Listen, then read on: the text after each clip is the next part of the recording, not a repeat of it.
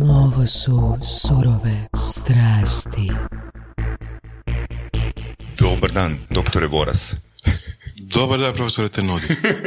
Bože, dragi. Ovak, e, podsjećamo slušatelje e, kraj mjeseca, pa znate da imamo e, Q Live časopis po svakoj epizodi Blagus. Tako je. I mjesečna nagrada, mislim da već imamo najbolji review, ali dobro, još je par dana ostalo, je postani pilot na jedan dan. Apsolutno. Za vrhunski review. Q-Life je časopis o liderstvu, marketingu i općenito biznisu koji sadrži članke iz američkih sveučilišta, mislim da je Howard tamo, da je um, MIT, tako da je izuzetno zanimljiv za sve koji imaju takvu ideju ili potrebu pogledati svoj biznis ili nešto naučiti o menadžerstvu i liderstvu. A možda uh, ćete dobiti umjesto jednog časopisa tri, ono, zavisi, ko zna, na jednu adresu.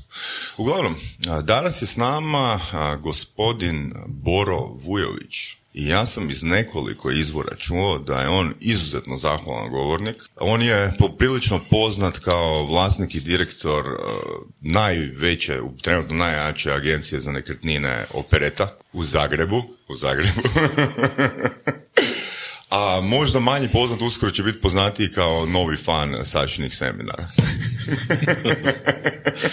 to je lijepo, to je Ono, ono je me oduševilo, prošli je Boro bio na seminaru prvi put i Čovjek je mašina za učenje, Boris. Znači, to je stvarno ono, totalni respekt. Odmah drugi dan, ne čeka, ono, odmah aplicira. Onog je dobije, pa, onak fino absorbira i odmah aplicira. Tako da čovjek koji fakat voli učiti, ono, ne samo učiti, nego odmah imati, ima jedan bitan cilj, odmah imati, što prije imati koristi. Jesam dobro to rekao, Bora, ili ne? Ček da vidimo kad će doći ovaj o kojem pričate.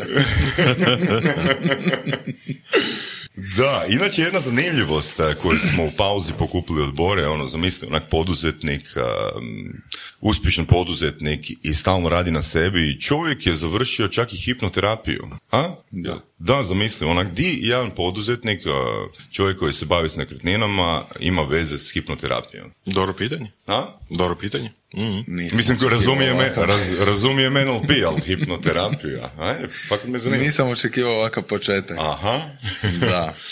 Pa dobro, e, pa moji početci su u stvari, shvatio sam da je rad na sebi e, stvar koja je u stvari jako važna i to sam možda na, sreću shvatio ko, ko mlad sa nekih 20 godina još kao student i gledao sam što je to što mi može pomoći u osobnom razvoju, a onda se tu nadovezao apsolutno i poslovni razvoj. uh Tako da je neka prva tehnika autogeni trening s kojom sam mhm. počeo, a onda sam dalje gledao što je to još što mi može pomoći da budem, da budem još bolji, uspješniji mhm. u svakom pogledu. Ja? Mislim da su poslovni i osobni uh, život apsolutno isprepleteni i da je i da je to ravnoteža u te dvije stvari da je jako važna, ali da se to sve zajedno nekako je povezano. Pa mislim, završio sam i one mape uma, mm kao nešto što sam... Buzana, one. Da, da, to je Buzana, da.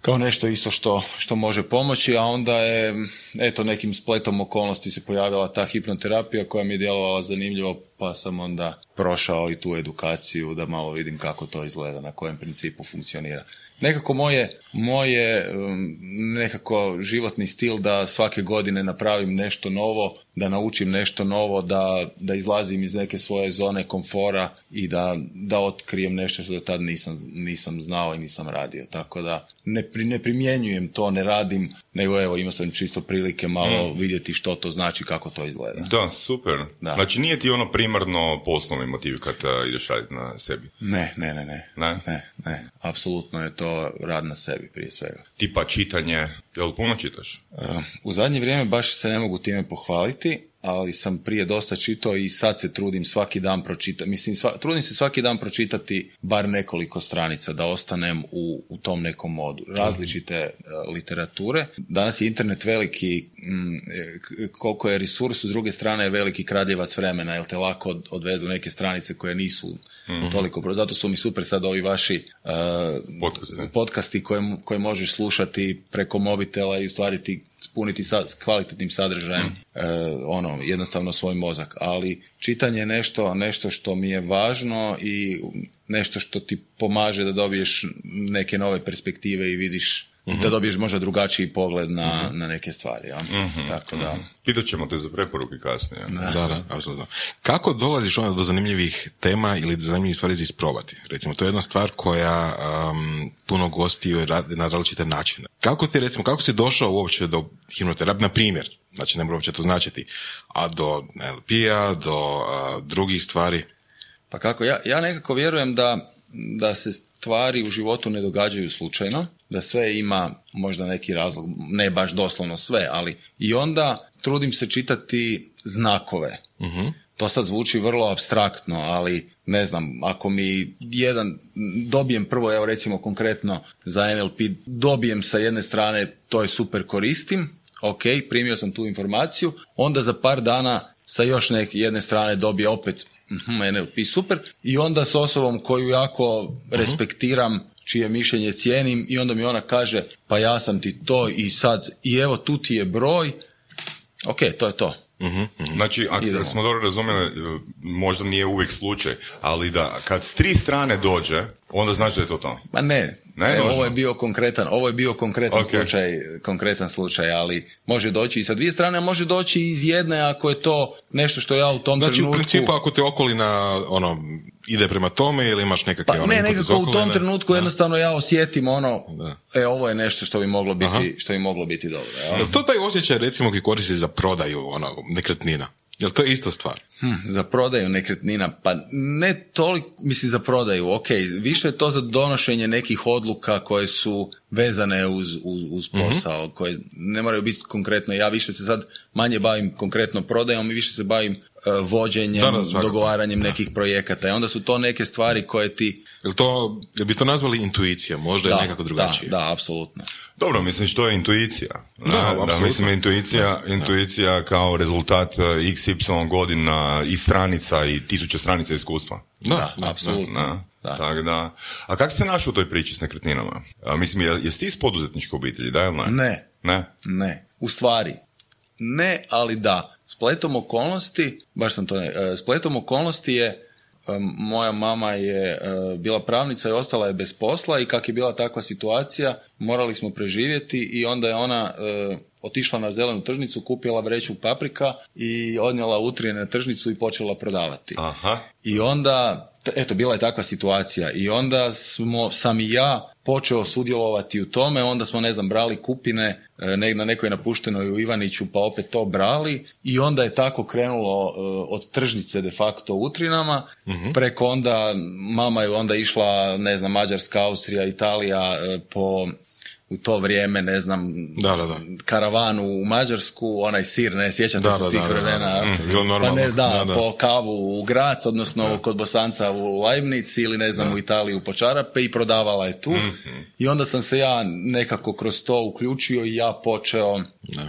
Sudjelovati u toj trgovini. Znači toliko imam, toliko je to poduzet. super. I to je bilo od neke moje, ne znam, 15. do, do Ali 20. to je ja. nekako super škola, super nekako poticaj, jel ono, snađi se kol- kako znaš, jel, snađi se ono s čim hoćeš. Ali zapravo sad sam se naježio, ono, sad kad si spomenuo tu priču, sad sam se sjetio ono di su moji neki temelji.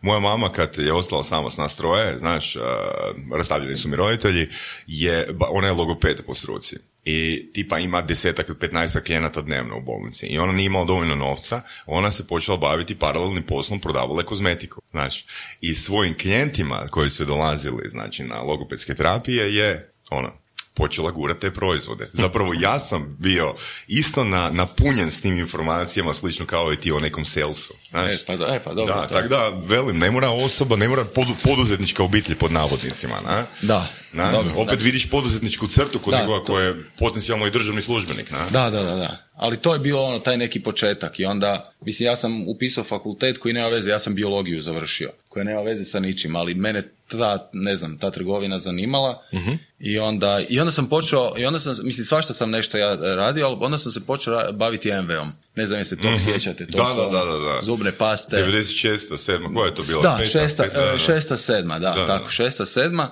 i to je bilo, i to je bilo super e, zato što u stvari nije tu sad stvar u prodaji, u prodaji, to je taj multilevel marketing, Mhm. nije tu stvar u prodaji sapuna, nego u prodaji ideje da ja uključim Mhm. tebe, da ti isto to radiš jer kad imamo dovoljno veliku mrežu koja troši te proizvode i nešto prodaje, onda Da, onaj koji je negdje, ajmo reći, prije, zarađuje. Da, I to je u stvari, prodaješ neku ideju i, i to mi je bila sjajna škola u stvari. Znači, Ovo mi je super tema da smo se, da smo se dotakli toga. Ne? Da, evo, to je meni, to je meni, znači ja sam na taj način počeo i prvo sam, prvo sam par mjeseci ono tapko u mjestu, pa jel to ok, jel to nije, onda su me popljuvali svi ono, onda, mi je mama onda, mo- aha, ono, kaže, sine, koja si ti budala, jesi ti, ono, gdje su te našli, svaka im čast, ono.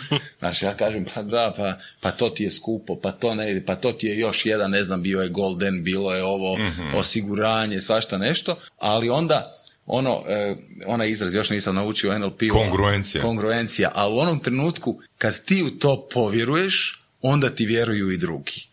I onda sam u jednom trenutku sam ja ono, fakat, to je dobro i to je meni bilo, na, evo, to je za mene najbolja, može ko što misliti ljudi, to je ovako, to je za mene bila najbolja škola prodaje. Zato što imaš svaki dan tri do četiri sastanka sa nepoznatim ljudima kojima prodaješ priču. O tome da se ne prodaješ mu baš konkretno zubnu pastu, nego da se on uključi u biznis Da, da. i da će preko te zubne paste on jednom biti bogat, ostvariti neke svoje ciljeve i tako dalje. I, I to je baš zanimljivo. Znači, nije proizvod proizvod, onaj koji je na stolu, zubna pasta ili tako nešto, je proizvod ona što je ispod, odnosno ono što je priča ispod tog Priča, proizvoda. Tako je, tako je. To je samo nešto što je konkretno oko čega se to sve zajedno vrti. Inače, uh, kogod je čitao Kiyosakijeve knjige, ja sam ih čitao klinac, uh, Kiyosaki kaže da je preporuka, da je jedna od najboljih odluka koje mlada osoba može napraviti da se uključi tipa na godinu dvije u multilevel marketing, uh, prvenstveno iz razloga edukacije. Potpisujem. Da. Ja. Ne mora nužno niš zaradit uh, od toga, nego samo to iskustvo di, di, di grindaš svaki dan, di, di ono, a opet imaš i neko mentorstvo, uh, je poprilično dobra odluka za mladog čovjeka. Da. Nakon toga je prodaja nekretnina piece of cake. Mogu I onda- misliti, da, da. I onda ti je sve drugo, kad radiš, jel ti u nekretnini prodaješ konkretnu stvar, a ovo prodaješ ono, neku ideju da će, ono, ništa, prodaješ imaginaciju i trebaš nekome Da. prodati tu ideju i to je onda fakat teško i kad to Mhm. uspiješ, to je super. Ja sam imao, ne znam, grupu od 2000 ljudi u jednom trenutku i kao student imao dobar, dobar prihod i to je meni bilo i ono na fakultet sam išao sa aktovkom uvijek koji se smijeli ovi zubne paste, ovi deterženti i ono kravatu i ono dašao ovaj Na biologiji, na da, biologiji. Da, da, da, i ono svi su gle ovog, ono šta ovaj glumi. Ali meni je to bilo, meni je to bila sjajna škola, Da, zato što da. je to bila ono, Ali zapravo ono, taj, taj odijelo ono, na fakultetu, koliko to uh, recimo doprinosi uh, prodajnim, uh, ajmo reći, prilikama? Gle, Tipa, odje- bi, bi, bi, ono... Odijelo ne čini čovjeka, ali daje prvi dojam koji je jako bitan. Ok. I ono ti otvara, gle, ja ovak, mislim, evo sad ne vide, ali ja imam dugu kosu i onda sam imao dugu kosu. I rekao sam šišat se neću, ovi su rekli moraš šišat, ja sam rekao ja napuštam posao. Ali ok, kompozi, kompozir, ono, kompenzirat ću to kako god. I mislim, znate kako je to izgledalo, ok, ja ne znam, tad sam imao, ne, ono, 20 godina, kos rašilo je, duga kosa, pa neka još bradica, pa neke kravate, nešto, cipele, malo, ali gle, ja sam stavio kravatu, košulju, odijelo i onda svi, gle, kad dođeš ljudi, ja sad imam ne znam 20 godina, sad se pojaviš nekom od, nekoj gospođi od 50. Kad dođeš onak bez veze, gle, ja dođem kraj ona već drugačije doživljava taj prvi. I onda još kad pričaš nešto što ima smisla, onda je to to. Je, je, Otvara, otvara ti vrata, jednostavno, Je, je. odijelo otvara vrata i to dan danas ja sam Ali ne samo odijelo, nego stav. stav Ok, stav- stav- ali odijelo je ono što prvo vidiš. Je, je. I, znaš, I onda kad još e, ti priča, tvoj stav i sve ostalo poprati to, onda je to to. To je kongruencija. onda. Tako je. E. Jel gle, e, i danas kad se evo, mi u prodaji nekretnina, ima kolega koji svakakvi hodaju okolo. Ali nije slučajno da u banci onih, oni imaju taj, jednostavno tako se odjevaju. Postoji za to razlog. Neko je o tome vodio istraživanje. To ja kolegama kažem, ima, ima kolega u drugim firmama koje ono u žutim hlačama hodaju okolo. Mislim i ja sam tako nešto radio na početku, ajde u nekim trenucima, pa sam vidio koliko me to ruši. I odijelo ne čini čovjek, ali stvarno je važno za prvi dojam. Da li imaš nekakvu ideju, da li se to promijenilo zadnjih godina? Tipa sa mlađim kupcima, sa mlađim klijentima? Da li ako je imalo? Pa ja, ja, ne, ja, ja ne mislim da, je, da, da, da je odijelo može naškoditi. Ok. Pošteno, da. Znači možda, možda za nekog sad koji ima 25 godina, možda njemu ne znači ništa. Ali ne škodi sigurno. Znači, ne može naštetiti. Da. svakom slučaju. Ok. A možda ne moraš imati kravatu, ali da imaš e, fine hlače, Mhm. košulju, gore neki sakoć, znači to može biti Mhm. vrlo ono, uopće ne mora biti ozbiljno, ne mora biti to sad ono striktno, nego onako, Mhm. casual, ali da je to drugačije, to je već drugi dojam. Inače, u NLP postoji jedan uh, pojam koji se zove anchoring, uh, ili ti ga u prevodu na hrvatski sidrenje. To znači da mi smo bića koja reagiramo na stvari koje su nas nekad, ajmo reći da, da idemo u tom smjeru oko oblačenja, što su nas pozitivno trigerirale. Znaš. E sad, odijelo može biti pozitivan trigger. Um, kod Herbalife sam recimo primijetio kad smo se već dotakli multilevel marketinga, njihove beđeve. I uh, čuo sam x primjera gdje osoba doslovno ono šeće po cesti ili ne znam, tek se upoznaje s nekim i izaziva respons, e, kakav je to beđ, što to točno znači? Konkretno u knjizi, mislim da se knjiga zove Duct Tape Marketing, uh, John Janš je autor, uh, u uvodu te knjige kreće sa pričom o čovjeku koji je bio na seminaru, mislim da se isto bavio nekretninama, bio je na nekom prodajnom seminaru i na seminaru su ti dobili one naljepnice s imenom i prezimenom. I čovjek ti je uh, nakon seminara izašao van u neki kafić i pristupi mu osoba i kaže, e gospodine, ostalo vam je, ostala vam je naljepnica od seminara. I on kao, opa, i poveže kockice. Znate što se dogodilo s, kasnije? Čovjek je odlučio Nosi stav. nositi stalno tu naljepnicu s imenom i prezimenom jer je shvatio da na taj način povlači respons. Da, da. Gdje god se nalazi. Da, da, ima smisla. Ima smisla, jel? Hm? Da. I to je bio postao dio njegovog identiteta, da? Znači čovjek Ok. s naljepnicom, ono, imenom i prezimenom. Da. Interesantno. Koliko si dugo bio u MVU? Pa bio sam jedno 3-4 godine. Da. I u kojem trenutku odustao? si odustao? Ili se... Pa mislim nisam odustao ni dan danas, ali u trenutku kad je, jedn- kad je t- t- e, šta je sad stvar, E, tržište je raslo, raslo, u jednom trenutku je došlo do ha, određenog zasićenja, jer su svi radili onda, jeve. To je bila ono masovna histerija i kome god si, kogod si probao mu prodati ideju ili proizvod već je ili bio uključen ili to je bila moja percepcija koja ne mora biti istinita, ali to je bila moja percepcija. I jednostavno sam vidio da više ne mogu, ne mogu od toga kvalitetno živjeti, počela se rasipati ovaj moja grupa, ljudi su počeli odustajati i onda vidiš da, da je možda bolje tražiti neke alternative. Da, i možda jedan od razloga time ispravi, jer si ovoga dugo bio unutra, jel možda takvi modeli ne funkcioniraju na duge staze, znači ispravi me, naravno, a, a zato jer imaju low barrier to entry. Što to znači? Ono, treba, potrebna ti je mala investicija da ti zapravo pokreneš taj posao. Znaš što hoću Da, reći tim? moguće. Jer recimo ono, da ja sad idem u nekretnine ili idem otvarati svoju agenciju, em trebam i edukaciju, em trebam ono, imati do, dosta kapitala, trebam imati novac za branding, za marketing. Iako u Americi, iako u Americi su najveće, sad kad sam pričao sa nekim tim nekretninskim kompanijama koje su na, na principu franšize i ono što većeg broja agenata, njima je najveća konkurencija MLM marketing tipa MV firme, ono da li će se ljudi odlučiti ići raditi MV ili će se ići odlučiti raditi nekretnine, znaš.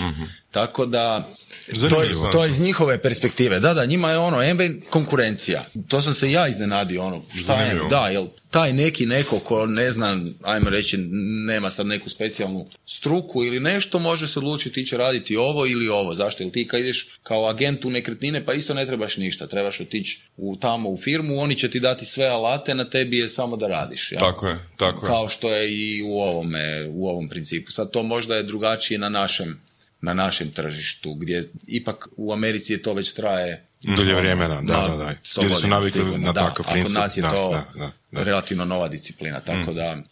Između MV-a i operete imali nešto bitno? Pa nema, realno sam ja tad ono, završio fakultet, tražio što ću, odnosno još uvijek malo radio MV i onda se dogodio neki splet okolnosti da je od, da je od bivše cure ujak umro, ostao neki stan koji se nije mogao prodati i onda ja rekao daj da vidimo kako ćemo to prodati i prodao bez problema jako brzo, rekao ovo je dobro. Čekaj, jesi prodao to kroz MV mrežu ili? Ne, ne, ne, ne.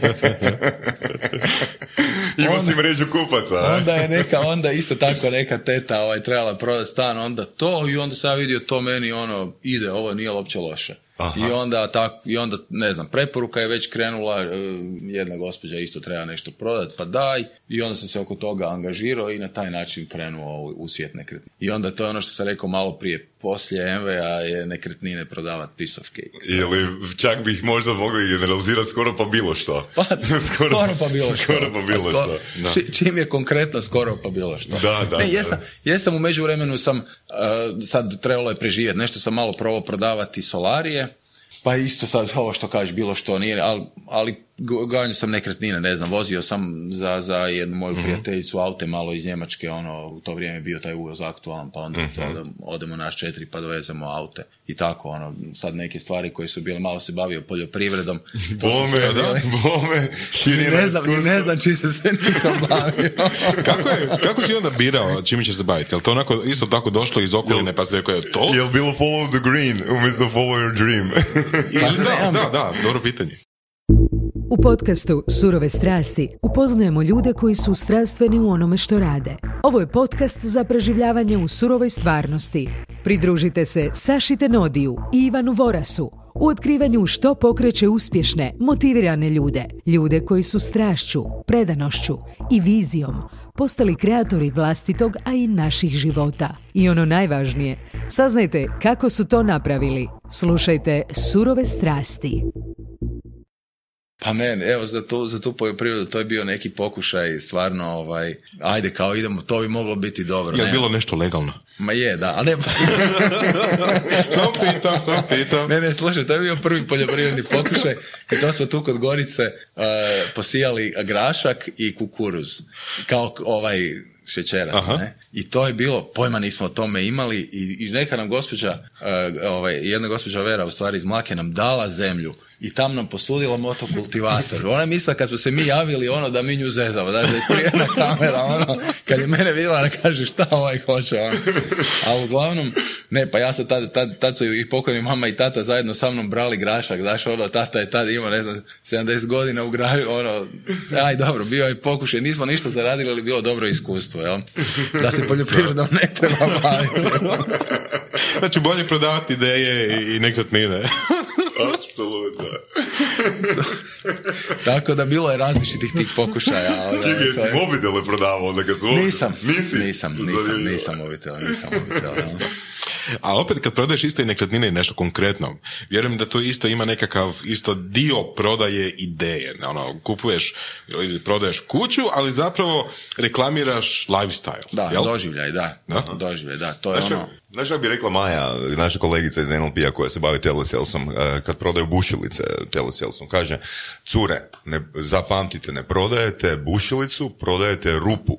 Da. Ok, ok. Da, da, da, da, to je Da, to. To je to, ja. To je ono kad olovka, ne prodaješ olovku, nego Da, da, da. tom olovku ćeš potpisati ugovor od 10 Da, da, to je ono, milijuna ono, dolara, ono, da, tako, da, da, skeč, fora, da, da, da. Da, tako i ovo, prodaješ ljudima to što sutra će tamo u tom stanu Ili imaš par onako primjera, ja, ono, doživljaja Joj, na tu temu? se sjetiti, Vidio sam sigurno, jučer, baš sam vidio jučer ovoga, gledao sam malo kanala od operete um, i e, dajete dosta savjeta kako stan treba izgledati i kako se treba ponašati e, dok e, potencijalni kupac dolazi u stan. Na? Ono, baš, baš se treba paziti na detalje, od osvjetljenja do, ne znam, e, kak ormari trebaju biti zatvoreni i slično, ono, znači detalji, kao treba napustiti stan, da bi bilo, su- sugerira se da, da osoba napusti stan, odnosno da ostavi agenta nekretnina samog sa potencijalnim kupcem. Znaš što je ono što je, što je naš zaključak u prodaji? Manje je više. Ok, Što to znači? To znači da što manje pričaš, to si napravio bolji posao. Ti si tu u stvari da ljudima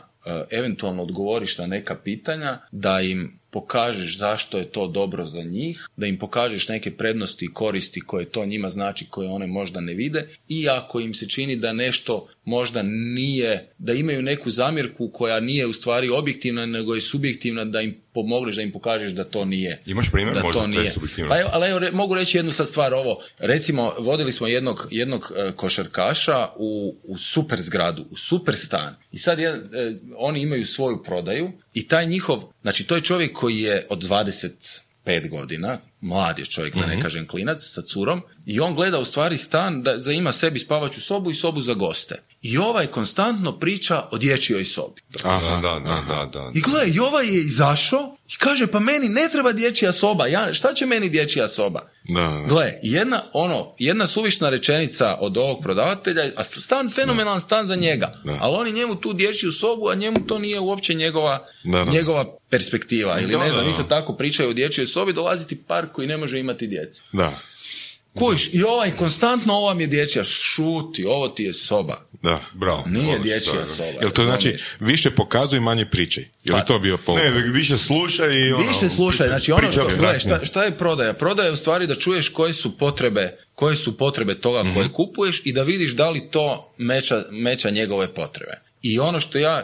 uvijek, nemoj pričati. Zato što sa pričom možeš reći samo nešto što nije potrebno i, i odvesti tu Mhm. Da. to u totalno krivom Ima, smjeru. ima jedna rečenica, jedan poznat sales uh, trener, uh, Jeffrey Gitomer se zove, onak full jednostavna je rečenica, ali ona uh, glasi, ljudi ne vole da im se prodaje, ali obožavaju kupovati.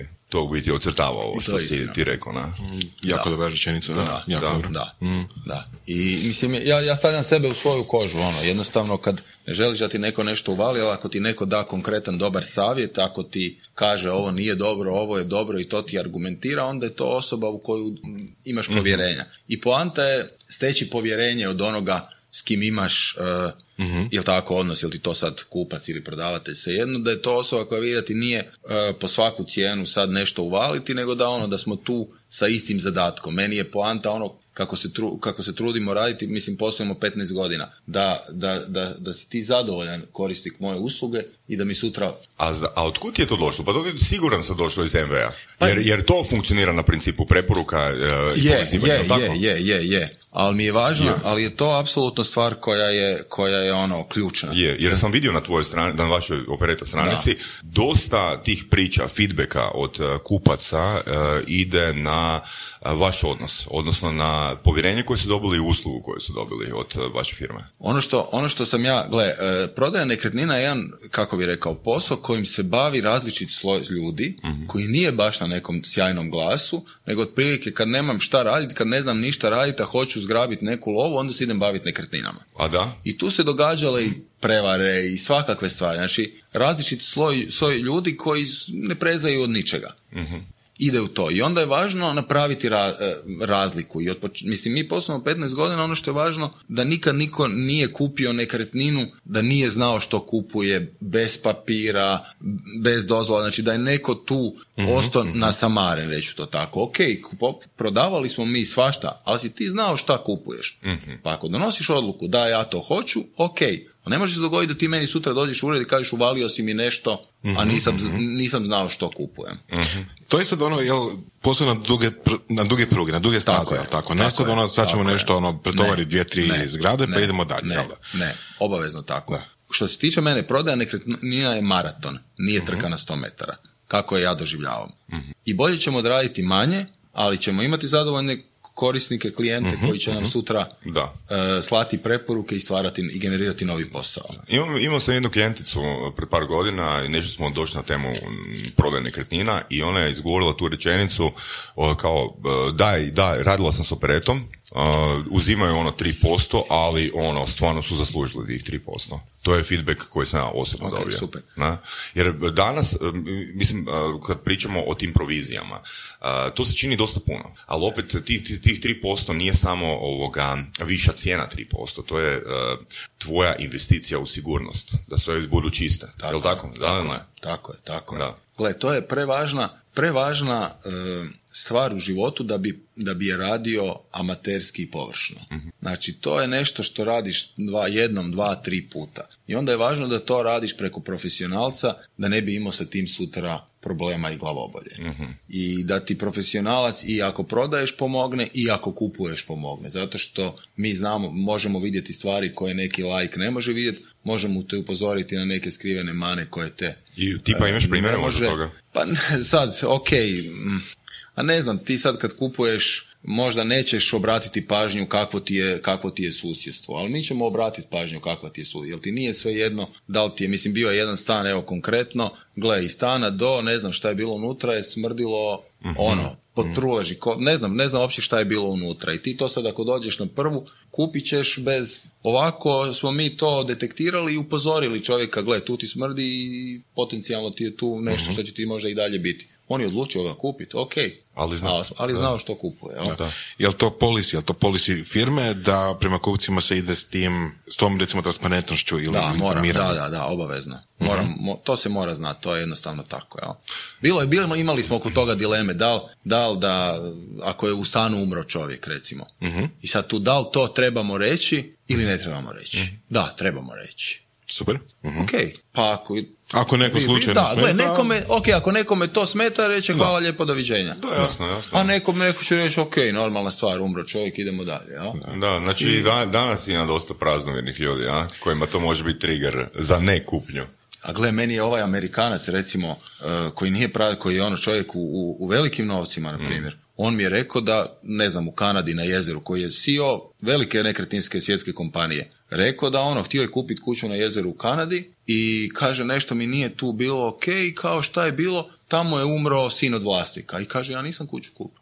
Zanimljivo, Tako da, da, znaš, ono, ne mora biti sad neka tu, Što je nego jednostavno... posebno zanimljivo recimo kod starih zgrada kod nas ili tako nešto gdje su živjeli generacije i ljudi, jel? A da, dobro, tu, tu je sad samo razlika Ali da da, li je to je neko ono- umro u stanu, Da. Da. Ali dobro, ako je zgrada stara 200 godina, statistika je, jel? Pa ok, ali ajmo se da, da nemamo to u nekoj, Da, da. slažem se, znaš, nego da Karikiram, nemamo, naravno, da. i pazi, opet jedno je sad da li je neko zaspo i umro ili se dogodio neki zločin ili neka priča Mm. Da, da, da. je neko strunuo u stan, znaš, imali smo i takav slučaj, jednostavno čovjek u stanu, ono da su se crvi pojavili i takve stvari smo imali.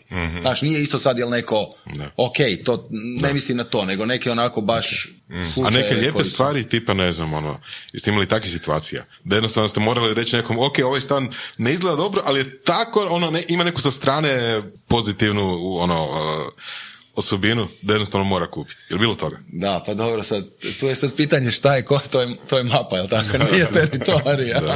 pitanje je šta je, ovo, ovo je teritorij. A pitanje, pa sigurno ima nekih, znaš, to je, gle, ima, imaš sad tu nekih, mm, kako bi ja rekao, neobjašnjivih stvari, kao što su pozitivna energija nečega, znaš, i to sad nekome može reći pozitivna energija, ono, čemu ti pričaš. Ali stvarno ima nekretnina koje su dobre, koje su ono, fakat super, a ima nekih koje iz neobjašnjivih razloga ne možeš prodati. A ono, kad gledaš dobar stan, dobra cijena, dobra kvadratura, ali ga ne možeš prodati. Ne? Jel si kad tražio feedback na takvu nekretninu? Zašto niste kupili taj stan? Evo, mene bi to fakat interesiralo. Mhm, zanimljivo. Daj mi jedan Ne, razlog. ne dobiješ, jednostavno, eto, nije to to. Kao, znaš, ono, hoćete To, dat totalno ponudu, hoćete dat ponudu, nećemo dat ponudu, jel? I recimo, šta je često, e, šta je često, kad, kad su podstanari u stanu, takve stanove je jako teško prodati. A kad vlasnik prodaje Znači, stan u vlasnik kojem prodaje su stan u kojem je postan. Znači, neko prodaje, kaže, ja prodajem, ali dok ne prodam, hoću podstanar unutra da mi stan nosi prihod. Takav stan je izuzetno teško prodati. A, to sam gledao baš jučer na videu, kao ako imaš a, slike svoje djece ili ono Da, to obiteljske je isto, slike da. a, u stanu koje prodaješ za sto kidači, ko, di se osoba koja je potencijalni kupac ne može, to jest teže se asocira, odnosno teže sebe vidi u tom stanu. Mhm. Tako da svi koji su podstanari ne žele se seliti, kada dođe ovoga potencijalni kupac, stavite onak sto slika sebe i klinaca, dovoljno- mački i slično. Ali, ti ja kažem, ali dovoljno da oni hejtaju, da oni to ne žele. Mhm. I jednostavno ta njihova ono, ne želim prodati, ti meni prodaješ moj dom. Pazi, jedna je stvar kad vlasnik prodaje svoj dom, on to prodaje zato što želi. Mhm. A druga je stvar kad ti prodaješ dom nekome ko ne želi, on se mora seliti. Takve stanove, to je ono neobjašnjivo, kako sad Da, kažu, da. zašto? Jednostavno zato što je ono, ne može. Da, toliko da, ovo je ljudi, ovo je toliko superbrenner. ljudi, uh, ka reću to ono, tu neku energiju kontra ovoga šalju da jednostavno blokiraju cijelu priču. Je, je. Ovo sad može nekome izgledati, znaš, ovo priča gluposti. Ne, Ne, ne, ne, meni, meni stoji. meni To je stoji, naša apsolutno ono statistika i činjenično stanje. Evo, stoji. Ovoga, htio bi se referirati na jednog autora i stvarno svima koji e, razmišljaju u tom smjeru da se bave nekretninama um, preporučiti. Autor se zove Michael Maher. Ok. Knjiga vam se zove Seven Levels of Communication, a, znači, budem ti ja dao preporuku, znači radi se o tome, znači on je odlučio, znači recimo neki početci, kad sam ja počeo čitati te knjige, a, tražio sam am, kako da izgradim svoj referral sistem, znači sustav koji će mi ono generirati preporuke, kao što vi ono u MVU ste imali iskustvo, a nisam imao iskustvo, nego sam shvatio da se sustav preporuka ne događa slučajno, on se gradi, znači postoje principi, postoje strategije kako se gradi. I taj Michael Maher je odlučio da mm, neće investirati u marketing u smislu ono klupice, billboardi, radio postaje i slično, nego je napravio sljedeće. A, tipa, uz, e, uz- preuzeli bi nekretninu, ajmo reći u nekom susjedstvu i umjesto da, ne znam, velim investiraju u marketing, ono što bi oni napravili, uzeli bi tipa budžet od 200-300 dolara i napravili bi parti za susjede. Ok. Pozvali bi sve susjede i onda, znači bi ih počastili, ljudi bi pili, zezali se i tak dalje. Ti agenti za nekretnine bi se upoznavali s njima i onda su ih anketirali, ajmo reći, dajte vi nama recite kakvu biste obitelj ili kakav tip osobe biste vi voljeli da se doseli u vaš kvart. A? Interesantno. Znaš kaj se dogodilo kao rezultat toga? Znači, odmah trust, povjerenje, a, vi možda niste moj agent za nekretnine, ali ću vas preporučiti dalje. Da, da, da. I često se događalo to da su među susjedima našli preporuku osobe, odnosno obitelji koje bi došla. Pazi, ono, stvoriš, ne, ne ono, imaš s jedne strane uložiti XY novca u marketing, a imaš s druge strane uložiti XY manje novca u networking i ono, ostvariti dobre Dobro, kontakte i taj topli odnos i odnos di ti kao agent nekretnina se e, dođeš u mod di ti želiš pomoći njima kao stanovnicima ono, te zgrade ili tog kvarta. Da, da. Da, super. Oni Da. koriste danas open house, open house, open house Mhm. se zove, gdje ono imaju to u subotu i onda oni to rade, zovu susjedstvo da dođu vidjeti ili ako znaju nekoga i ono da pogledaju, isto tako malo ih počaste. To je slično tome Mhm. Da, i da, na da. taj način rade dosta prodaja. Da, to kod nas ne funkcionira, a tamo je to super. Gdje? U Americi? Da, u Americi to super funkcionira, kod nas to nije još zaživjelo. Da? Kao probali ste pa ne ide ili kao ne bi išlo? Organizacijski Šta je sad to- stvar? Stvar je to više ide za kuće. Aha. Da, jer onda, onda u tom nekom, ajmo reći, bloku zoveš ljude i tako dalje i u kući to lakše napraviš. Tržište naše je većinom tržište stanova, tako da je onda pitanje kako bi to uopće u stanu Da, napravio. s na tim da kod nas nemamo baš toliko dobro susjedske odnose. Mor- do- dobro stanarske odnose možda prije.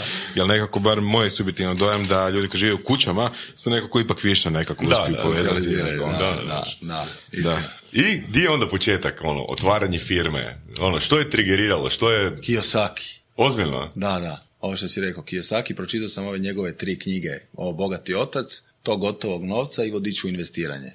I to je bilo to. I mislim, to je bilo sad, trebao sam iz Bugenveja otvoriti firmu i onda sam, i onda sam, ali sam čitao to i to je bilo onda nekako povezano. Trebali su mi neki novci sjeto, sjesti od MV-a što sam zaradio, morao sam imati svoju firmu i onda, a počeo sam već raditi lagano nekretnine i onda je to bio neki sklop da, Cool. A kakve veze riječ opereta ima s nekretninama? Da. pa nema nikakve stvari. Voliš gemište, Ne, u stvari sam ja, u stvari, u, u to vrijeme se, u to vrijeme se Westin zvao opera. Aha, dobro, dobro. Zanimljivo. Aha, Da. I meni je, a opera je, gle, opera je nešto što svi znaju. Mene, meni je bilo ono važno, ne mora biti vezano samo uz nekretnine, nešto što će svi lagano zapamtiti. I opera je u to vrijeme bio bivši interkonti, Mhm, nešto što je fancy. I rekao super. I prvo su mi rekli, na sudu može, Ok. i onda sam, ono, sudski registar, registracija, i onda su mi odbili ime. I sad šta, kako, teško ti naći ime u to vrijeme, ono, sad je malo lakše, mora biti hrvatsko, ne, la. I uglavnom, i, ovaj, i, i Neno mi je tamo, nešto smo zajedno radili, kaže on, pa zašto ne bi bila opereta? To da. Ok, jel može opereta? Može. Da. A još bolje, opereta je opera sa sretnim krajem. Uvijek je sretni kraj, tako da je, tako da je s nama Nice, uvijek sretni nice. kraj. Da. Cool. to, je, to je u stvari prava istina zašto opereta. Super. I, I tako je počelo onda. Da. Mislim, ime je jako važno. Ime je stvarno Je. onako postalo Je. isto kao prvi dojam Je. Je. Prema, prema potencijalnim klijentima i kupcima i sve skupa. Tako da, Ali ovaj stvarno sa sretnim krajem i opereta je nešto veselo i onda je to nešto što, evo, dogodilo se slučajno, ne mogu reći da je bilo Ko, ko masaža, namjerno, da, ali da, sa sretnim krajem. ne mogu reći da je bilo namjerno, ali dobro je, dobro je na kraju ispalo, tako da je onda opereta, opereta uvijek, uvijek su sretni krajem. Ja. Znači na početku su bio samo ti, jel? Na početku sam bio samo ja, da. I, ovaj, i onda, i, i, bavio sam se u međuvremenu, da, to sam, to sam, bavio sam se u međuvremenu malo i naočalama, prodavao sam za, za frenda iz Slovenije e, naočale, tako da i onda i tako taj neki početak bio bili su ti solari i naočale i onda sam polako okrenuo sa, sa nekretninama. Mhm. I, i onda jednu po jednu, jednu po jednu i onda su mi se pri- pridruži- pridružili u to vrijeme bili Jelena i Vlatko a, koji, ko- koji su bili sa mnom prije u MV-u tako da smo se znali iz MV-a ono, tu smo, Da, to je cool. da, na, tu dosta dobro upoznaš ljude, znaš, tako da onda su mi se oni pridružili i tako, su, i tako je onda krenula, krenula dalje priča sa operetom. Kad je to bilo dvije treće je opereta osnovana i onako lagano se to razvijalo do 2008. devete, onda je, onda je počela kriza na tržištu nekretnina, što je u stvari za nas bilo jako dobro, zato što e, kriza je prilika, jel tako? I kriza je sito, gdje ovo sitno ostaje, e, otpada, krupno ostaje. I tu se onda u stvari vidjelo, vidjela razlika, zato što svi koji su razmišljali kratkoročno prestali su raditi kako investitori, tako i posrednici, a mi smo počeli Cool. rasti. Onda ono, Cool. mi smo Znači, vi ste 2008. 2008. počeli Mi rasti. smo 2008. imali, gledaj, mi smo 2009. 8. 9. smo imali 15 je bilo sve ukupno, a neke tamo 2016. 20 recimo to. Za vrijeme najveće krize mi smo nar- narasli puta četiri. Cool. Tako da je to onda pokazatelj da, Da, da, da. smo znali što radimo. I koje su tvoje preporuke? Šta raditi u krizi? Raditi. Ok. raditi. Poanta je da ljudi, e, ono, ono gdje, je- gdje je bila razlika, što ljudi čekaju da im se posao dogodi, a trebaš raditi da dođeš do posla. I to je poanta cijele priče. I zato, mislim, konkretno u našem poslu, svi su oni navikli da zvoni telefon, da klijenti zovu i da se onda ide i otključavaju vrata. I to je tako bilo do 2008. Ja imam neki svoj postulat, ono, bez obzira na stanje ovoga na tržištu, vezano na konkurenciju, outlearn them, outwork them i outmarket them. Znači, ono, sve tri ono grane da ih ono, rastepeš na... U vašem slučaju jeste išli ono prema van, išli tražiti kupce. U smislu van, Um, re- znači, telefoni više ne zvone, znači da li da, vi da, ti, zvati? ta- tako je, Da. tako je. Radiš o tome da... da Cold calling. Da, da, da, otprilike, da, da dođeš do kupaca, znači Mhm. proaktivno, apsolutno, rad sa, sa postojećom bazom, sa tim ljudima, da im prodaš, da, da, bilo je jako teško prodati, to je bilo stvarno teško vrijeme, zato što imaš visoke cijene, a imaš više kupce koji nisu spremni te visoke cijene, znači, to je stvarno rovski posao, da je objasniš i prodavateljima, mislim, tu je bio sad u stvari najveći posao sa prodavateljima, da ih suočiš sa činjenicom što se događa i da je bolje da prodaju e, sad za Da. 200 nego za e, godinu dana za 150 i recimo to je bio važan posao koji mnogi nisu, nisu shvaćali i to se stvarno događalo gdje smo imali slučaj da je žena odbila 260 pa je onda odbila 220 pa je odbila 200 pa je za godinu dana prodala za 180 to smo imali situaciju na tržištu Da. gdje je trebalo, trebalo raditi sa prodavateljima i objasniti im što je, e, što je situacija a isto tako i kupcima objasniti da bez obzira što je sad taj neki e, silazni trend da kad ti nađeš stan koji zadovoljava sve tvoje potrebe i da, i da ćeš ti možda, da će taj stan možda za neko vrijeme biti jeftiniji, ali ako ti živiš u njemu, ako on meča Da. sve ono što ti tražiš, onda sad koliko, da li sad možda još pad cijene od 10% vrijedi dvije godine tvog zadovoljstva i tog života, šta ti je, Da, da, da, da, da, da. šta ti je tu važnije, šta, ono, koliko, da li to možeš izmjeriti, ne znam, da li me razumiješ. Da, da, da, da, da, da. I to je ono što su mnogi odlučili, da, ok, kupit ću bez obzira što će možda sutra to biti jeftinije. Kad već pričamo o cijenama, um, zadnje vrijeme se isto tako tu i tamo spominje da je nekakav bubble kod nas ili tako nešto. Što bi rekao o tome i što bi rekao o tome da li je, uh, mislim, na neku ruku očito je, ali u kojoj mjeri je to cikličko? Da, pa, pa je, je, sigurno. Ono, Mislim, ovo što se trenutno događa kod nas na tržištu je totalno, ja sam se pokazao kao loš e, prognostičar, zato što nisam, nisam očekivao da će se dogoditi ovakav rast cijena koji se stvarno dogodio ono jako veliki. Da li on ima realnog pokrića? Baš i nema. Ba, e, najveći, najveći, ima tu više faktora koji na to utječu. Najviše su utjecale ove subvencije koje je dala država, gdje vi imate ja puno o tome pričam, baš ministar me ne voli, ali to je tako. E, zato što vi imate period kad najavite bit će subvencije, onda vam ljudi čekaju Aha. i onda su subvencije, onda svi bezglavo kupuju, ne pitaju koliko košta, jer moraju iskoristiti subvenciju i onda nakon toga imate opet stop, nema više subvencije. Ali je to jedan period u kratkom gdje ljudi moraju kupiti ne pitajući koliko to košta i jednostavno cijena naraste. Cijena ostane tako visoka, a pitanje ko će sad nakon što nema više subvencija kupiti po toj cijeni. Nama je jako, znači deveti mjesec super, početak desetog još koliko je trebalo super i nakon toga kat, jako slabo. I sad pitanje što će se događati u narednim mjesecima. I ono što se dogodilo prošle godine da vi imate u Zagrebu rast cijena u, u statistici, ne znam, 5-6%, a pad prometa 30%. Opa. Kako? Da. I ono što mi predviđamo da će i ove godine biti pad prometa u odnosu na prošlu godinu, a rast cijena. To su totalno nelogične stvari. Ono što ima, zbog čega ima smisla da cijene rastu su e, cijena građevinskih radova koja je apsolutno narasla i onda je proizvodna cijena, jer ne možeš više dobiti kvadrat stana ko prije reću sad za 700 eura, nego je sad 900 eura. I to je razlog zašto cijene trebaju rasti. Ali sve drugo nema. Kad vi gledate da se mladi ljudi iseljavaju, da mi imamo Da, puno da, stanova u portfelju gdje je ekipa u Irskoj, u Njemačkoj, u Norveškoj, ono, tako da sad da li je bubble, nije ko što je bio, zato što e, ovaj ovršni zakon je sad promijenio teže dobiti kredit, niko ne diže na 100% iznosa kredit, e, i ne, onda se baš poklopio i švicarac i tako nešto, tako da sad nema razloga da bude baš ta bubble ko što je bio, ali da su cijene visoke i pitanje njihove realnosti, to je apsolutna činjenica. Da, da, meni, meni su full sjeda Bora, ono, dosta je realističan i objektivan. Meni Da, barem. Da. Zanima me još jedna stvar, kad smo već na toj temi a, cijena i subvencija, kako državne subvencije utječu na cijenu? Mislim, nekako se meni čini logično, sad ono, ispravljeno možemo pričati o tome, da ono, ako država da 100 tisuća nečega subvenciju, da će automatski svako, svako normalan podići svoju cijenu za 100 tisuća nečega, jel, jel? Besplatan je novac, dolazi od države. Da li se to dogodi u praksi? Ma ne, nije, nije sad stvar što je besplatan novac. Oni subvencioniraju, e, nekretnina može biti i 200 tisuća. Oni samo do 100 tisuća subvencioniraju. Ali je stvar samo u tome što ljudi imaju samo mjesec dana u kojem moraju kupiti tu nekretninu. Aha, to je, znači veći faktor je... to je najveći problem, tako je. Jer Ok. gle, mi smo do 2016. imali oslobođenje pri kupnji prve nekretnine, ako se toga sjećate. Znači, kad god kupili, ako zadovoljavate uvjete, imali ste porez 5%, bili ste njega oslobođeni. Kad god kupite. I to je bilo super. I onda su oni to 2016. ukinuli i da bi sad ne, ok, napravit ćemo ovo. I sad da je to subvencija koja traje cijele godine, ok, znamo za koga. To bi bilo super. Ali ovo je problem što vam subvencija traje ne znamo ni koliko dok se ne ispuca novac. Aha.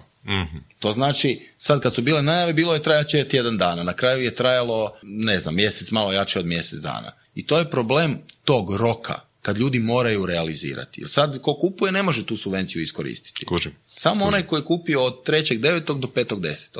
Kužim. Razumijete? I to je onda stvar, što onda na tom tržištu, na to, u tom trenutku na tržište imate određenu ponudu, imate veliku potražnju, Šta je, trgo, šta je tržište? Ponuda, potražnja. Ma, velika potražnja, mala ponuda, cijene rastu. Velika ponuda, mala potražnja, cijene padaju. Zbog toga su subvencije problematične. I što imate period gdje vam ljudi čekaju, onda imate zastoj od prvog do devetog mjesta gdje vam ljudi koji kupuju kreditom čekaju subvencije. I onda imate zastoj na tržištu zbog toga s druge strane. Kad se zna da će doći subvencija. A ka- kako se to odražava na firmu? Znači kad e, je takva situacija, ono, gdje, gdje, gdje je zastoj u... A gle, trudiš se da, da, da posluješ i dalje, boriš se, motiviraš ljude da im se ne isplati čekati zato što će u tom trenutku, ono što je istina, zato što u tom trenutku ti cijene narastu, u tom trenutku je pitanje šta će na tržištu uopće biti, da li ćeš naći kvalitetnu nekretninu i da ti se bolje, i što je stvarno istina, da ti se bolje isplati ako nađeš nekretninu koja, koja ti meća tvoju potražnju, bolje ti se isplati kupiti onda u četvrtom mjesecu i platiti zato što u devetom pitanje da li će takve biti i ako bude koliko će koštati. Da, da, da. I to jasno komunicirati. Tako je, i to je onda i stvarno je to, i to je stvarno istina. Ja, ja, ja iza toga stojim. Da li možda znaš statistiku koliko ljudi uzima preko kredita i koliko iz kešira? 50%. 50%. Ozbiljno. To je puno. Mislim, Da, 50%. za naše prilike pod Je, navodnicima. raz- e, razlog tome je e, što se puno e, novca iz banaka u ovom trenutku povlači koje su bile u štednji, gdje imate sad de facto negativnu kamatu, Mhm. ljudi dižu lovu i prebacuju u nekretninu. Vi na nekretnini uzmete godišnje 4 do 5% bez problema. Imate, mislim, zato ja, ono, nekretnine su stvarno dobre, nije što se ja time bavim, nego stvarno dobre. Vi kupite nekretninu, imate na njoj 4 do 5% godišnje, a kako god gledate kroz neki period 10-20 godina će njoj cijena narasti, neće padati.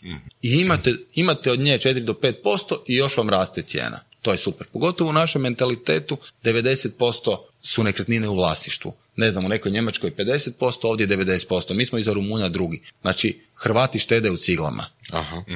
To je ono, to je nasljeđe, gle, ono, naši roditelji, svejedno, nije niko kupovao dionice, zlato, ne znam, šta kupiš? To, kuću, stan, Da. jel tako? Kupiš, napraviš nešto. Da, da, da, ma to Da, mislim, da, ali da, da, imaš da. konkretno nešto, Da, jel tako, što da. ti niko ne može odnijeti, jel? Tako da je jednostavno takav mentalitet da ljudi vole imati nekretninu Mm. i Koje su tvoje razmišljanje, da li je to dobro ili loše u smislu tako visoka uh, razina posjedovanja?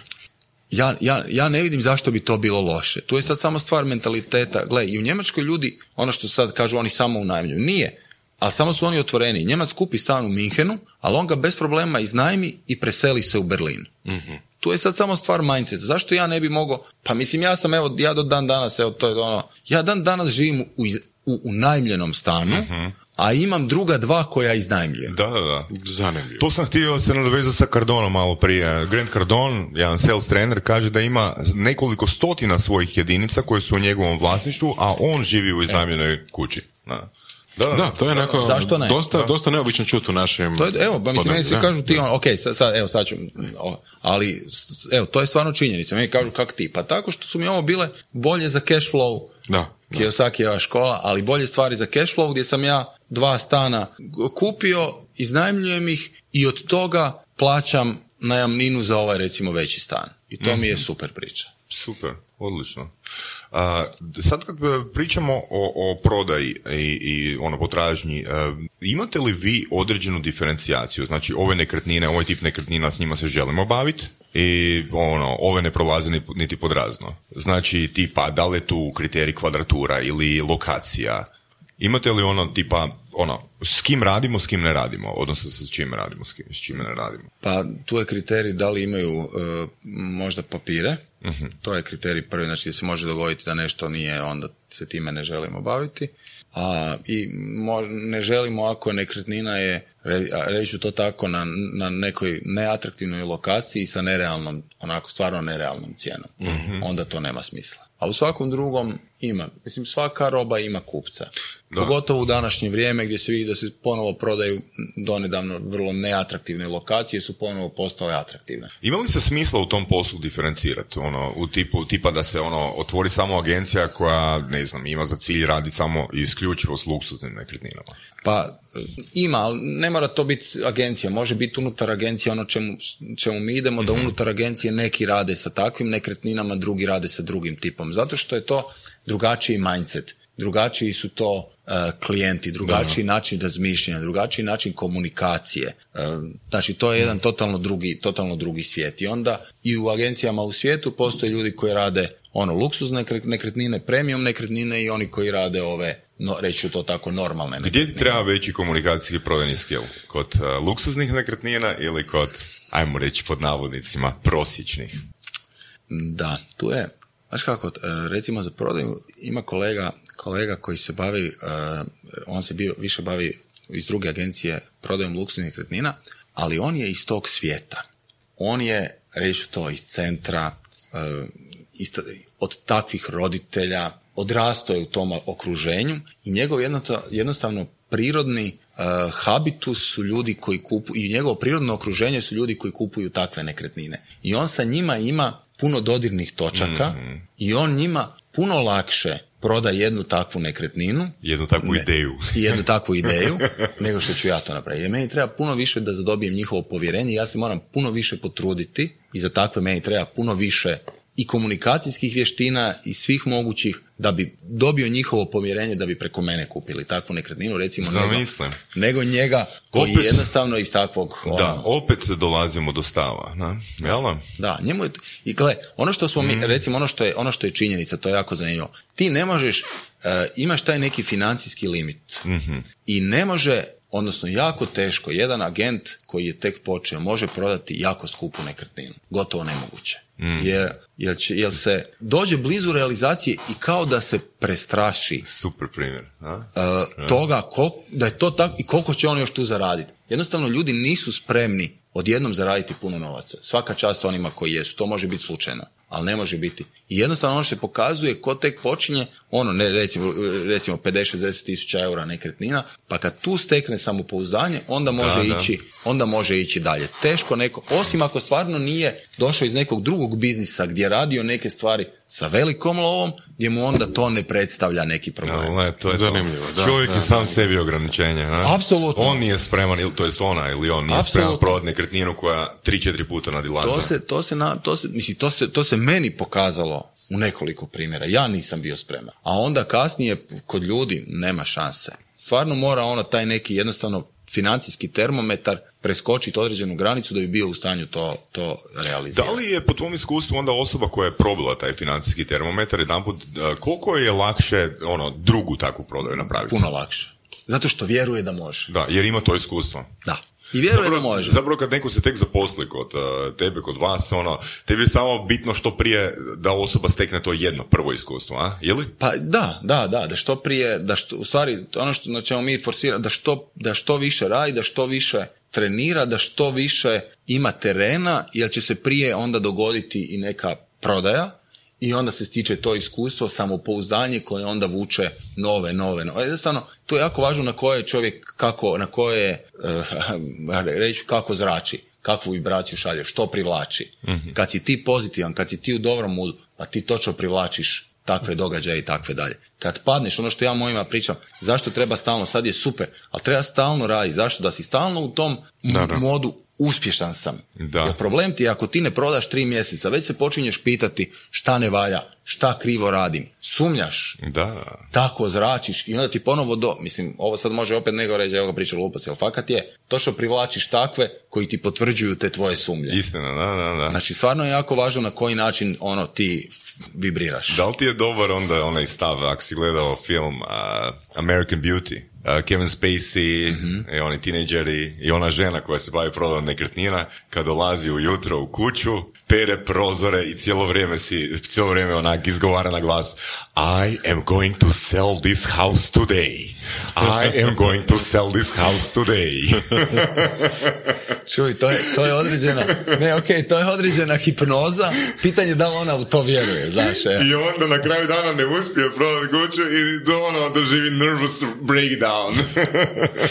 Da. to je, važno je da si ti, ono što sam rekao iz da ti u to vjeruješ, jer kad ti u to vjeruješ, onda se to i dogodi.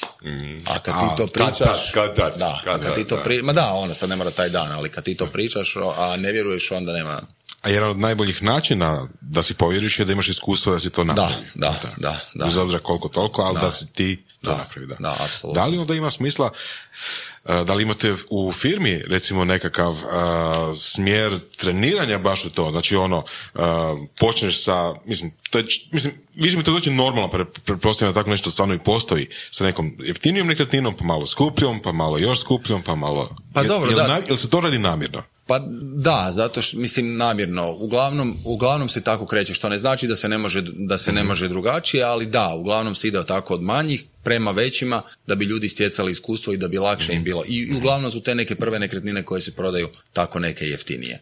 Ono, mislim, ono što mi radimo puno e, je trenizi e, i to je jako važna stvar. Ja, ja, ja volim uspoređivati sa sportom, ali preskupo je otići na utakmicu i onda pokušati pucat prema golu, jel tako? Pucaš na treningu 50 puta, da bi kad bi došao na utakmici, to bio automatski potez kojim ćeš ti zabiti gol. Kako izgleda takav trening? To je interni, jel tako trening? To je naš interni trening. Pa ništa, evo, prodavatelj, ja sam... Znači doslovno ono tipa Uloge, ono... igrate Uloge, da, Role da, play. role, role, role play, da, da, role play, gdje onda... mm, Imaš možda mikrofon u firmi ko ovaj Vuk s Wall Streeta, znaš. Da, ne. stane pred ljude i nabrijavaju. Ne, on je, on je super, njegov primjer je super, ovaj. on je stvarno to radio vrhunski. Ok, to što je sad otišao prešao neke granice, to je druga stvar, ali način na koji je radio, to mi je stvarno fascinantno. Ne, ne, to je ono što jes. Čisto onako ono abstraktno govoreći ono, da li je bilo koja situacija da se neko pojavi sa ne znam sa kovčegom novca i kaže ono trebam to riješiti. Nije. Nije. Ok. Dobro, nećemo dalje to. Nije, Šta je nije, za nije. tebe uspjeh? Kad pobjediš sam sebe. Ok. Što bi to značilo? Kad izađeš iz svojih okvira, kad napraviš nešto novo, kad izađeš iz zone komfora, kad možda kad prvi put prodaš jednu takvu nekretninu koju nikad do sad nisi napravio. Kad sam sebe iznenadiš. Kad sad a? sebe iznenadiš, kad evo i kad ovo primjeniš nešto od e, ovog što si naučio na NLP-u konkretno i to je uspjeh. Znači to su, kad rasteš, meni je, i, i ja se trudim da je to u firmi, da svi mi rastemo u svakom pogledu. Znači da stvarno da rastiš i kao čovjek i kao, i kao, i kao to što radiš kao agent. Da si svaki dan sve bolji. Meni je to, recimo, za mene je to uspjeh. To mi je najveći uspjeh. Odlično. Kad to možeš, to je onda super. Zato što onda sve ove druge stvari dođu same po sebi. Novac je samo, ok, mnogima je cilj e, novac, nova, ok, ali novac je samo popratna stvar koja prati tako nešto. Naravno, za novac moraš biti dobro programiran. Meni je tu jako puno pomoglo ti kad daš ovaj primjer. Recimo, bio sam na seminaru od Harv T. Ekera, uh, Millionaire The, Mind. Secret, The Secret of Millionaire Mind. Recimo, to je fenomenalna knjiga. Tamo ima, e, e, tamo on kaže how you do anything, you do everything. I to je nešto što je meni apsolutno ono kad kažeš koja rečenica, how you do anything, you do everything. I to si možete staviti, ko kasni, ono, kasni. Ko je neuredan, neuredan je. Ko na neke takve stvari, ne može sada u poslu sam ovakav, ma, takav si, to je to. Tako da onda možeš vidjeti jako dobro na čemu si. Recimo, taj seminar je super zato što je važno je kako, kakav ima čovjek odnos prema novcu. Kod na- nas većinom, recimo ono što je danas pazim sa djecom, nas većinom krivo, e, krive nam informacije šalju uz novac. Novac je prljav. Kad vozi dobar auto, ukro, lopov, ne raste novac na grani. E, sve one negativne informacije koje onda nije novac lako zaraditi, jel tako? I kako onda imaš ti uvjerenje o tome? Da, da, je- da je normalno biti bez novca, da je teško imati novac, jel tako? I kad to promijeniš, ako znači radiš na tome reprogramiranju, na ovaj ili na onaj način, onda možeš prema njemu promijeniti apsolutno odnos. Jer ja sam isto ovo što kažeš iz poduzetničke, nisam iz poduzetničke obitelji, nije bilo novca. I moja uvjerenja oko novca su bila da totalno negativna. Jel bi onda rekao da si imao uh, nekoliko situacija gdje si sam sebe sabotirao koje danas možeš prepoznati? Sigurno, sigurno, da, da, apsolutno. Apsu- to kažem, nisam, jednostavno nisam bio spreman za količinu novca koju sam trebao dobiti. I sam sebe sam, kreirao sam situacije da se to ne dogodi, koje su gotovo nevjerojatne. Na koji način, evo, na primjer? Bio je jedan veliki posao koji se nešto bio zakomplicirao, gdje sad malo tu je trebalo, ne znam, možda, možda se postaviti prema prodavatelju na način ne baš više prijateljski, nego reći ok, idemo u spor, jer to sad nije ok, gdje ja sam jednostavno olako odustao od ogromnog iznosa novca, gdje su onda ovi koji su nastavili priču taj novac dobili. Ali ja, to je bilo davno, to je bilo ono, stotine tisuća. Ja jednostavno za taj novac nisam bio spreman. M, Ne znam da me razumijete. Znači u tom točno- slučaju, ko- ako sam dobro shvatio, u tom slučaju je bilo, recimo, bilo bi bolje napraviti nekakav čvrsti stav i ići, ono, konfrontaciju, je li to bilo poanta, ili? A ne znam, poanta je bila da se to danas dogodi drugačije bi vjerojatno postupio i, i to bi sigurno zaradio. To bi sigurno bio plaćen za te novce. Okay. Jednostavno je to. Koji je tvoj stav o konfrontaciji? Imam s tim problem. Da. Misliš da trebaš biti agresivniji ili? Da, ne moraš biti, ne moraš biti agresivniji, ali se trebaš konfrontirati, a to mi baš nije ovaj vrlina. Zato što kad si u, u, ajde reći u trgovini, onda je to je, mm, konfrontacija ti nije baš dobra, jer e, imaš s druge strane kupca i trebaš mu reći da, da, znaš što šta mislim, da, iako to ne misliš i moraš. I onda je to, ne, recimo, to što se ne konfrontiraš, to ti u trgovini pomaže, ali ti onda u životu Ali čekaj, Boro, how you do anything, it's how you do everything. E, sad, da, da. Kako ti je odnos između onog pojma konfrontacija i stava, zauzimanje svog stava? Konfrontacija, konflikt, misliš, to je ono, Nisam rekao. biti, jel? Nisam rekao. Između ko- konfrontacije i zauzimanja stava. Da. Kako ti je nekako ono... Ili imaš, možda nemaš Odnos. razliku, možda ti je to isto. Ili?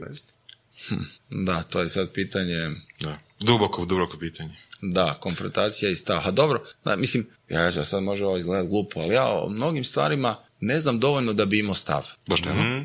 Naj, na, znaš, ne poznajem, ono, meni je najgore kad neko zna o svemu sve. I ono što sam ja shvatio da je sve, sve relativno. Re- Reći ću vam jedan primjer, sad, i to mi je odnedavno, to me, to mi je fakat pro- promijenilo perspektivu. Priča mi kolegica, bili su u, u, u zajedničkoj, jedn- ne znam, nekoj e, kući sa, sa tipom iz Španjolske. I kaže, frajer mrtvo hladno ulazi, ulazi u sobu. I ono, bez kucanja, i upada unutra. I ovo je kao ono, ludi kao. I sad, nakon pet puta, ona ja pita ono, pa čekaj malo, pa zašto ti ne kucaš? Pa on kaže, pa su vrata otključana, jest, zašto bi kucao? On ulazi, jer kod njega to se uopće ne smatra nepristojnim da ne kuca. On smatra ako su vrata otvorena, ja mogu unutra. u- Znači moje sad, šta bi vi rekli, nepristojan čovjek ne zna kucat. Ali njima to nije nepristojno, njima je to ako je otključeno, tamo se može ući. Znači, to je ono- dobra metafora. Ono, pa znači, sad, ono, pa i sad, ako- znači, koja promjena perspektive? To ima veze i sa onim, znaš, Španjolci su osvajači. Oni su ti koji su kolonizirali, a mi smo ovdje oduvijek kolonija. I to isto ima nešto u, Ima, u ima. polju Da. Našem, gdje smo ono, sluge koje Iskustvu moramo koje je, pokucati da. gospodi iz Beča, da li smijemo ih poslužiti. Mislim, sad sam malo, ali razumije, a Španjolac je taj koji je išao u Južnu Ameriku kojeg su služili i nije imao potrebe kucati. Mislim, sad malo, sad malo širim priču, Meni, ali... meni Da, pašu, ali meni pašu meni pašu. ali, ali objašnjavam, Stoji. ali objašnjavam ovaj šta znači, šta znači imati stav o nečemu. Znaš, ono, mogu imati o nečemu stav, ali da li sam u pravu, to ne znam. Da. Da. Da se ne baviš nekre- nekretninama sada, što bi radio? Pa dobro, po, bavio bi se nekim, nekom vrstom edukacije u svakom slučaju, zato što je to nešto što me zanima, da. Dobar je govornik, evo, čuje se i zahvalan je govornik, ono, dobra neverbalna komunikacija, kongruentan je definitivno, ja te osobno mogu vidjeti u tome, da? Da, Hvala. Da. Da. apsolutno. To je nešto što me, što me interesira, recimo. Da. Ako nije prodaja, onda je to. Da. Ali prodaja mi je izazov, znaš, to je ono, uvijek pobjediš sam sebe. To Ali na neki to. način ovaj, uvijek je nešto prodaja. E, Ako prodaješ Sve je ideju prodaja. na predavanju, Sve. sve. Da. A gle, pa ženi prodaješ svaki dan nešto. apsolutno. Sve je prodaja. Ti kad prodaješ svoju, svoje, ono, svoje mišljenje, svoj stav, to je prodaja. Jer ako ti to dobro argumentiraš, ako ti to znaš dobro, dobro objasniti, onda je vrlo vjerojatno da ćeš sugovorniku prodati. Tako da je sve u životu prodaja. Da. I to je ono što mene, što mene kod prodaje kaže, ono kad mi ljudi kažu ja ne znam prodavati. Pa dobro, onda mislim ok, ali to je nešto da, čega Ne znaš komunicirati. Pa da, Ako to je ne nešto, znaš prodavati, ne znaš komunicirati. da.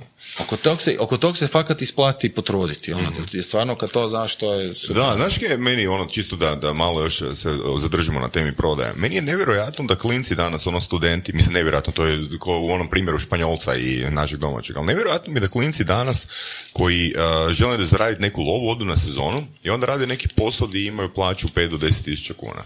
Znači, mislim, na kraju krajeva, ako ti odeš na sezonu, ti ćeš se svakako kubiti od posla. Da li radiš kao konobar, da li radiš na štandu, ono, ili da li prodaješ ono, aranžmane.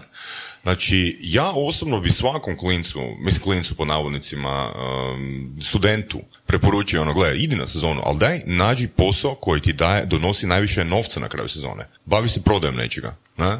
Jer tu ćeš zaraditi puno, puno više nego recimo konobarenjem čisto. Ne? Ili uđi u neki multilevel marketing. Dobro, ne- to, ne- to, nije- to se može reći kao ono premalo, premalo, prenisko ciljaju. Ho- To da, hoćeš ho- da, jel? I Da. to, ali opet gle, ako mi govorimo da je no, znači imaš s jedne strane novac, s druge strane imaš količinu truda. Da. U prodaji, ja sam uvjeren da ti možeš sa istim trudom kao negdje drugdje dobiti sa dobrim skillom i sa treningom možeš dobiti puno, puno više u novcu van. Konkretno, moja kolegica, a, to sam baš na seminaru neki dan pričao, moja kolegica koja je prvu sezonu u Dubrovniku radila booking brodova, je zaradila u, u nekih 45 dana 90 tisuća kuna neto. Nice. Ti se moraš, Nice. ne, ne kažem da se ona nije strgala za taj novac. Mhm. Ne kažem da je taj posao jednostavan, ali gledaj, nije niti jednostavno 12 sati konobarit. Da. Znaš, ti, ti u konobarenju prodaješ uh, svoju spiku, svoju priču za napojnicu. Da. He, ali ti kod bookinga brodova imaš proviziju ono 50% stari moj, znaš, 50% je puno po ono, ekskurziji. A mislim da je to vezano uz ono našo, e, naš, nađi siguran posao, sigurnu Mhm, plaću. Ok, sad možda to nije više siguran ploč- po- posao u državnoj firmi, ali je siguran posao jer ćeš ti kao sigurno Mhm. dobiti 5-6 tisuća kuna. Ti ako ideš u prodaju, Mhm. plaće si po proviziji, pitanje što ćeš, što ćeš dobiti. I mislim da je tu sad stvar mentaliteta i te neke Mhm. Je. sigurnosti. Ali i odgoja, ono ki si ti rekao na početku, mislim, roditelj, roditelj je taj koji će dijete usmjeriti, e, odi raditi ovo. Ne, ne, ne, odi radi tam gdje je najviše novca i gdje možeš najviše, naj, najbolju edukaciju najkraće vremena dobiti van. Znaš, Zato je Kiyosakijeva knjiga ma, ima tu preporuka, možemo pričati ono satima, ono, ali to nije stvar jedne knjige, to je stvar, Da, da, ono, dobro, taj to je stvar godina i godina i godina šopanja s tim informacijama da ti klikneš s tim. Da svi mi praktički možda radimo istu satnicu, neko više, neko manje. Ali neko više zarađuje samo zbog skila. Da. Zbog priče, zbog ono, investicije vremenske, ono, di, di, di, di, kak si ti rekao, Boro, sad se šopaš s pod- podcastima, nema dana da ne pročitaš uh, barem jednu, dvije stranice knjige. Pa nije uspjeh ovoga kak Boro danas izgleda, kak mi danas izgledamo, nego ono, ajmo, ajmo se vratiti na početak vremena kad smo otvorili tu prvu knjigu ili kad smo poslušali prvi podcast. Na? Da. Pitanje je onda sad kako recimo uh, motivirati ili, ili kako recimo nekoga koji tek počinje, koji je ono sve do nedavno nije razmišljao na taj način, preobratiti na neki, jel, ispravniji put. Pa mislim da će, tu, tu, tu bi se ja nadovezao, ono, znači, evo, jučer sam baš pričao sa jednim gostom koji nam dolazi u surove strasti, mislim da će definitivno surove strasti imati, mm. neću reći glavnu ulogu, ali jednu od uloga u odgoju mindseta, ono, novih poduzetnika, na. Mm-hmm. Evo, to mi je želja, meni, moja osobna je to da, želja, na. Tako da, Boro, uh, daj nam molim te ono, uh, par preporuka, što bi ti preporučio, uh, možda od knjiga ili od podcasta ili od audio knjiga ili bilo čega, ono, koja ti je knjiga ili bilo koji sadržaj ono baš ostala urezana kao e to moraš pročitati ili to moraš pogledati ili bilo što. Pa dobro, evo ovo što sam rekao, Kiyosaki je to u svakom slučaju knjige. Imao sam prilike s njim biti uživo ovaj, na jednom ručku mm Da, to je bila, to je bila anegdota. E, kolega Zoričić je u to vrijeme držao seminare i njegov student je bio u Dubrovniku i sreo Kiyosakija, mm koji je bio na od... držao je seminar u Češkoj i bio je došao dva dana u Dubrovnik. I ovaj zove mene Željko, kaže, jel ti još uvijek ovaj, čitaš Kiyosakija? Rekao ono, uvijek. Kaže on, jel večero s njim? Rekao, Nice, nice. da, kaže on, ok, sutra smo u Dubrovniku, idemo na večeru s Kiyosakijem. Luka je njega tamo sreo, pitao je ono, ili može, može večera, može, tako da smo odletili u Dubrovnik i bili, i bili ovaj, na, na večeri sa Kiyosakijem i njegovom ženom. I pitam ja njega, kak sam mu nekada rekao, jel bi ti malo investirao tu. Kaže on, baš sam kupio kao 1400 jedinica u Phoenixu, Arizona. Rekao, kao, ne, nemate vi toliko nekretnina. Ja? Da. Tako da je, da. tako da recimo Kiyosakijeve knjige i, i ova od Harva isto, The Secret of Millionaire Mind isto je super knjiga ovaj, za, za nekog ko počinje ono, ma uopće ko god radi da malo vidi na koji način, da. na koji način razmišlja. Kako bi slušatelji mogli biti onako lako zavedeni s obzirom na gosta? A? Ono, da će saznat onak puno o nekretninama. Zapravo smo dobili puno više na temu osobnog razvoja i mm-hmm. izgradnje mindseta. Mislim što mhm. je poanta surovih strasti. Da. da. Druge stvari ono se mogu izgooglat ili se mogu pročitati u knjigama, ali ono što nam naš gost, što nam gosti i generalno surovih strasti prezentiraju je ono mindset koji su gradili ono desetljećima. Na. imaš ono Napoleona Hila misli, da, da. bogat, jel tako, najveći trgovac na svijetu, Ogmandino, recimo, to su knjige koje su meni ono bile katapult u, ovaj neki svijet. E, Ali nas moramo naglasiti, to su knjige koje vam treba vremena da sjednu. Znači da, morate ih apsorbirati, da, morate im se vraćati, jer ono poprilično su abstraktne u prvom čitanju. I, I ako nemate poslovnog iskustva. Da. To je sad puno dobrih savjeta. Koji je najgori savjet koji se dobio? traži, traži. koji sam dobio najgori savjet? Da. Jo, ne smijem reći. dobro, dobro. Zaštitit ćemo, jel, nevine? Ok. Reći nam poslije kad ugasimo. da, da.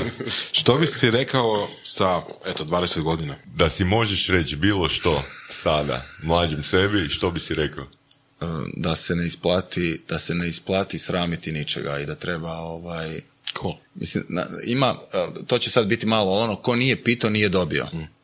Ali to je stvarno velika istina. U svakom pogledu života. I ja sam se ustručavao pitat. Okay. Ali fakat to ono, uvijek treba, treba, nema srama, ono, sram ne postoji, sram je nešto što je izmišljeno i to ljudi s tim imaju, pogotovo kad i prodaje u pitanju problema, šta će reći, šta će misliti, kako ovo, kako ono. Odlično. Samo, samo naprijed i nema problema. Mislim da je to super. Ja, ono, mislim da je svaka čast, Boro. Boro, fakat ti puno hvala na vremenu i hvala ti puno na mindsetu, tvom i na prezentaciji mindseta i stvarno onako. Odlično. Hvala vama. Baš. Bilo je super. Thank you. Hvala. Slušali ste podcast Surove strasti. Ako vam se sviđa, lajkajte. Ako se slažete s gostom, komentirajte. Ili ako se ne slažete, ako imate pitanja za ovog ili druge goste, pišite nam u komentarima. Šarete nas prijateljima sa sličnim interesima i čujemo se u sljedećoj epizodi.